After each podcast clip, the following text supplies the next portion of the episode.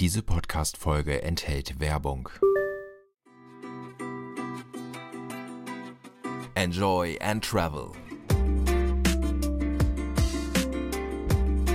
Der Reise-, Kultur- und Food-Podcast aus dem Norden. Herzlich willkommen. Hey, Shalom, Welcome, Ciao, Ola oder einfach nur Moin. Mein Name ist Arndt und ich bin der Host des Enjoy and Travel Podcasts, der Podcast, mit dem ihr Reisen, Kultur erleben und Essen genießen könnt. In der letzten Folge waren wir ja schon mit dem E-Bike unterwegs. Wir waren am Main und haben dort etwas über Wald erfahren gelernt, dieses Ladeinfrastrukturnetz, mit dem ihr in regelmäßigen Abständen eure E-Bikes laden könnt. Und ich habe in dieser Folge so ganz stolz gesagt, oh, ich musste den Motor ja nicht einschalten. Das stimmt auch soweit, Allerdings musste ich ihn dann irgendwann doch einschalten. Und zwar an dem Punkt, als ich mit dem Fahrrad zur Henneburg hinauffahren wollte. Die Henneburg liegt auf der rechten Seite des Mains und dort vor Ort war Dorothea Zöller. Sie ist eigentlich Gästeführerin in Miltenberg und ist dort extra hingefahren, um einiges Wissenswertes über die Burg und die Erstehung zu erzählen. Ich kann euch schon mal vorab ein bisschen briefen denn der erhaltene romanische Bestandteil der Burg Prozelten bzw. der umgangssprachlich bekannten Henneburg, darunter auch dieser östliche Bergfried, das ist so ein hoher Turm, von dem man eine super Aussicht hat, die gehen auf das Jahr 1220, 1230 grob zurück. Also da haben die Baumaßnahmen damals begonnen. Und urkundlich erwähnt wird die Burg erstmals 1253. Das heißt, die steht schon etwas länger. Also, Frau Dorothea Zöller, wer war denn der erste Bewohner? Walter de Kolbo. Das war der Mundschenk von Kaiser Barbarossa. Der hat die Klingenburg auch aufgebaut und er hat die Henneburg aufgebaut. Die hieß auch ursprünglich Prozeltener Burg und dann war da äh, Konrad Rüth von der Kollenburg drauf. Ah, da sind vorne auch die Hunde, die Röde sind da. Und dann kamen Henneburger drauf, daher auch der Name. Und die sind dann im Mannesstamm ausgestorben. Und dann ist er an den Deutschorden verkauft worden. Es war natürlich auch die Zeit, als dann die Burgen eh äh, ihre Macht verloren haben, denn das Schießpulver wurde erfunden. Und mit dem Schießpulver haben natürlich die Burgen ihre Festigkeit verloren. Dem waren sie nicht, also sie waren zwar ein Rambock, konnten sie aushalten, aber keine Gewehrsalben. Und dazu kam auch, dass die Ritter ihre Aufgaben verloren haben. Da ist die Zeit der Raubritter gekommen, die waren nie mehr beschäftigt und Männer, die nichts zu tun haben, sind unmöglich. Und dann sind die Kreuzzüge gekommen, dass die Buben wieder beschäftigt sind. Ja, ja, ja, ja, ja, denn sonst hocken sie rum und gucken nur dumm. Also äh, ist so.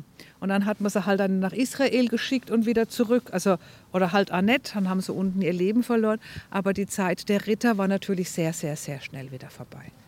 Und dann haben sich diese Burgen auch ergeben. Also sie waren dann nur noch Machtzeichen und äh, viele sind dann einfach als Ruine verfallen. Dann hat es irgendwann der Blitz eingeschlagen. Da hat er unten der Dunakal nie mehr geholfen. Da hat er sich doch nicht erinnert. Und so sind die dann kaputt gegangen. Bei uns ist auch der Markgräfler Erbfolgekrieg ganz stark gewesen, 1552. Also hat die Freudenburg. Kleine Zwischenfrage, wann ist sie genau kaputt gegangen? Ah, die ist verfallen vorher schon. Spätestens im Markgräflerkrieg wäre sie auch kaputt gemacht worden, weil der Markgräfler, der hat auch marodiert. Also der hat die Freudenburg zerstört, die Miltenburg zerstört, die Klingenburg ist ihm zu Opfer gefallen. Klingenberg an sich, Aschaffenburg, das Schloss hat er hingemacht. Also der hätte diese Burg auch mitgenommen. Wie kann man sich diese Kriege damals vorstellen? Wie lief das ab? Ein Krieg ist klassischerweise Eroberung. Vernichtung, was jetzt immer in der Ukraine gerade passiert, das hat mit Krieg nichts zu tun. Und so ähnlich sind die auch eingefallen und haben zerstört. Also die, haben, die Leute haben unglaubliche Angst gehabt.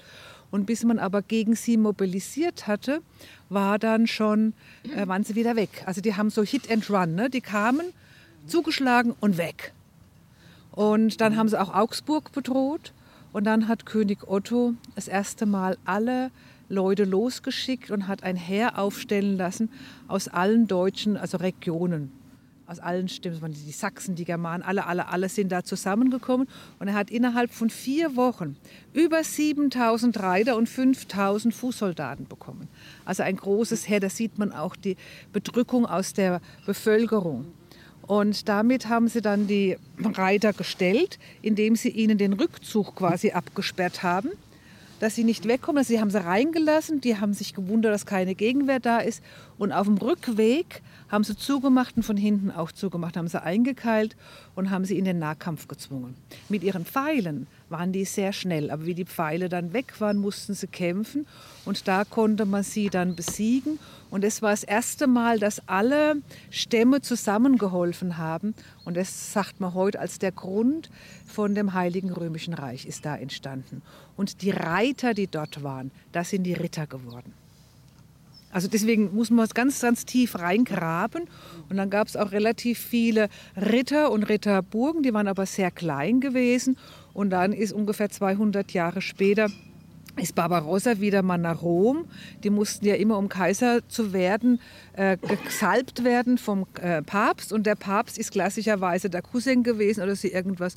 Und er hat es nicht so ohne weiteres gemacht, sondern hat immer Bedingungen gestellt, weil der Papst in Rom immer zu Schwierigkeiten in Rom hatte, weil ein Staat im Staat immer nicht gut ist. Die waren bewaffnet und waren natürlich auch militärisch und so weiter und so fort. Und haben dann immer von den deutschen Kaiser äh, das heißt auch Römisches Reich, ne, erwartet, dass sie helfen. Und der Kaiser Barbarossa musste dann runter 1167, 1167 und äh, war im August unten und da ist eine große Seuche. Man weiß nicht genau was.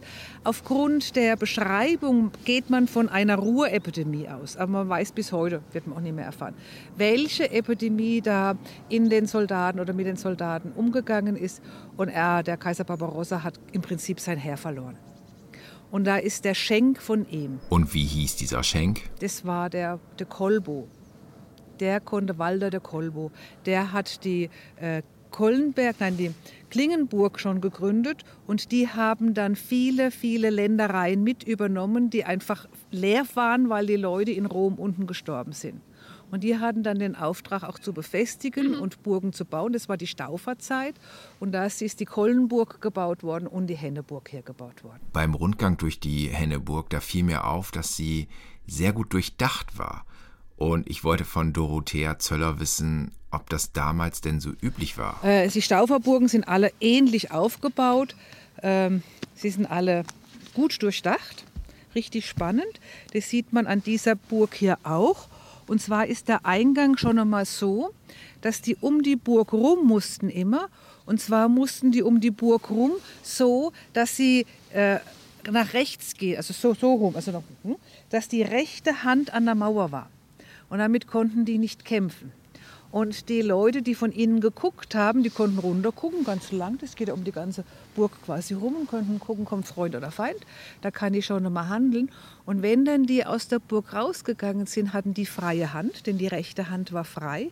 Und die anderen hatten ja an der rechten Hand die Mauer und konnten nicht kämpfen. Das hatten die Kelten bei ihren Ringwallanlagen übrigens schon. Und das Kriegsrecht ist ja ein unendlich altes Recht. Und das ist zum Beispiel, wenn es dunkel wird, hört man auf. Kinder, Frauen, Zivilisten haben mit Krieg nichts zu tun. Das sind ganz alte Kriegsrechte. Und dazu gehört auch, man kämpft mit der rechten Hand. Rechte und Pflichten im Krieg. Total verrückt. Wenn ihr jetzt sagt, oh, Dorothea Zöller, der könnte ich ja noch stundenlang zuhören, weil sie so ein wandelndes Lexikon ist. Und ich glaube, das ist sie wirklich. Ihr habt in der nächsten Podcast-Folge nochmal die Gelegenheit, denn dann gehe ich noch einmal mit Dorothea Zöller durch Miltenberg und sie erzählt dort auch einiges über die Stadt und was dort zu erleben ist. Und wenn ich schon auf der Henneburg bin, dann kann ich ja auch gleich rübergehen zu Michael Gössel, denn der betreibt dort ein 3D-Bogenschießen-Parcours. Wenn ihr euch jetzt fragt, was das ist, also man schießt nicht auf die klassische Scheibe, wie man es wahrscheinlich aus dem Fernsehen kennt, sondern hat dort, ich sag mal, echte Ziele. Also ein Wildschwein. Und nein, keine Angst, dort sind keine lebende Wildschweine unterwegs. Die sind alle aus einem besonderen Kunststoff, damit die Pfeile auch ein bisschen stecken bleiben. Also es kamen keine Tiere und Menschen zu Schaden, aber Michael Gössel, der stellt sich jetzt am besten mal selbst vor. Mein Name ist Gössel Michael. Ich bin mit meiner Frau zusammen der Betreiber vom Bogenparcours Stadt Prozelten-Henneburg. Das ist ein 3D-Bogenparcours rund um die Henneburg im Spessartwald. Und was ich eben laienhaft erzählt habe, was man bei einem 3D-Bogenparcours macht, das erzählt Michael Gössel jetzt fachmännisch. Also das Bogenschießen ist an sich eine wunderschöne, fantastische Sportart. Das heißt, man ist in der Natur unterwegs, man ist an der frischen Luft unterwegs, man hat Bewegung. Gleichzeitig muss man sich runterfahren, muss sich pro Ziel auf den Punkt konzentrieren. Man erlebt da also Glücksgefühle beim Treffer und vor allem eine wunderschöne Ruhe. Äh, unser Parcours besteht zurzeit aus 30 Zielen. Ein bewegliches Ziel ist noch dabei. 30 Ziele heißt, es sind sogenannte Targets, Kunststofftiere draußen, in naturähnlichen Jagdszenen aufgebaut. Wahrscheinlich ist es auch eine Sportart, die geschlechts- und altersunabhängig gemacht werden kann, oder? Genau. Den Sport kann man also ausüben von 6 bis 90 Jahre. 90 Jahre sage ich, weil der Älteste, der bei uns geschossen hat, war 90. Und den kann man in diesem Zeitfenster auch wirklich nicht nur ausüben, sondern auch noch erlernen. 6 bis 90 ist natürlich eine gewaltige Altersspanne. Aber was macht denn die Faszination dieses Sports aus? Denn Michael Gössel, der hat nämlich vorab schon mal erzählt, dass 3D-Bogenschießen auch in Therapien angewandt wird. Genau. Es ist also so, bei Depression, Burnout, Schulter, Rückenverletzungen und und und sind das schon anerkannte Therapien.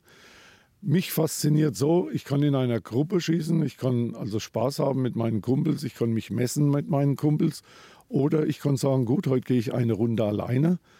Und wenn ich alleine gehe und habe wirklich meinen Kopf mit Alltagssorgen voll und dann habe ich das dritte oder vierte Ziel erreicht und mit jedem Pfeil, den ich rauslasse, geht ein gewisser Anteil der Sorgen mit aus und ab Ziel 5 bin ich die Ruhe in Person. Das kann ich übrigens bestätigen, obwohl ich keine Runde gelaufen bin, sondern vorne geblieben bin bei den ersten Zielen.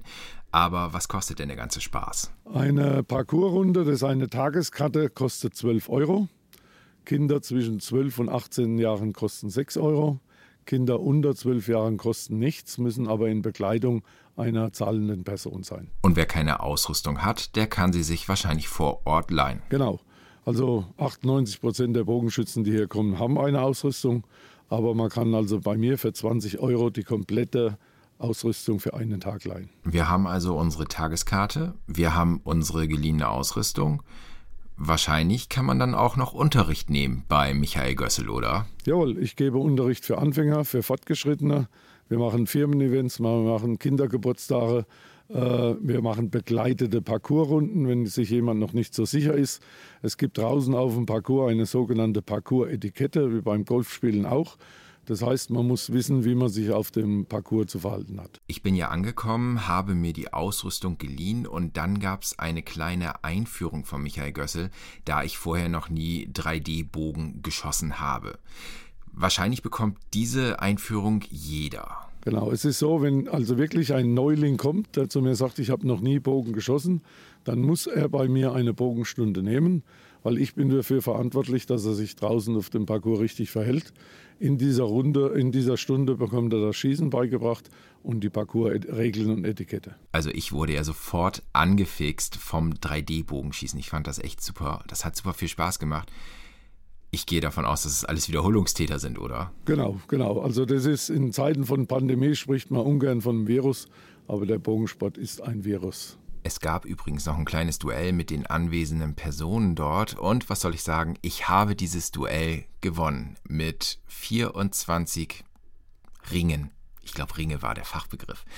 Es hat super viel Spaß gemacht, dieses 3D-Bogenschießen. Und ich habe sogar geguckt, ob es hier oben in Norddeutschland etwas in der Nähe gibt. Denn ich glaube, ich habe da einen Sport für mich entdeckt, denn es hat super, super viel Spaß gemacht. Und wie Michael Gössel eben schon gesagt hat, das ist auch während so einer Pandemie, die ja überwiegend vorbei ist, sage ich mal so, ist es ja auch ein toller Sport, weil man ist draußen unterwegs, man tut etwas für sein Gemüt, denn man muss konzentriert sein, man muss auf seinen Körper achten.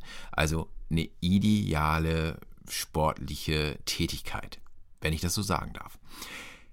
Sportlich ging es auch wieder zurück und die Henneburg, die war ja auf 70 Meter Höhe. Hoch war es ganz schön schwierig mit dem E-Bike. Es gab ja zum Glück eine Unterstützung, aber runter, ich sag mal so, hui, das hat Spaß gemacht. Da mussten wir auch ein bisschen aufpassen, dass wir nicht unten auf der Straße mit Autos kollidieren. Der Rückweg am Main entlang war gut. Niemand musste anhalten und sein Akku laden, obwohl es natürlich in Dorfprozelten möglich gewesen wäre, mit Wald erfahren, denn dort stand ja die Ladestation, wie wir in der letzten Folge schon gehört haben, da wurde das ja vorgestellt. Und dann war ich wieder in Freudenberg am Main und muss sagen, das war wirklich ein toller Tag. Radfahren, 3D-Bogenschießen, dazwischen dann noch kulturelles Wissen von Dorothea Zöller, ein rundum gelungener Tag. In der nächsten Folge, da geht's nach Miltenberg und da gibt es auch wieder viele Infos aus Kurfranken und ich hoffe, dass ich euch diesen kleinen Fleckchen Erde in Bayern ein bisschen schmackhaft machen konnte bisher und dann auch noch schmackhaft machen kann. Natürlich freue ich mich, wenn ihr diesen Podcast weiterempfehlt. Ich freue mich auch, wenn ihr bei Instagram auf Gefällt mir klickt, auf einzelne Bilder oder mir dort auch folgt.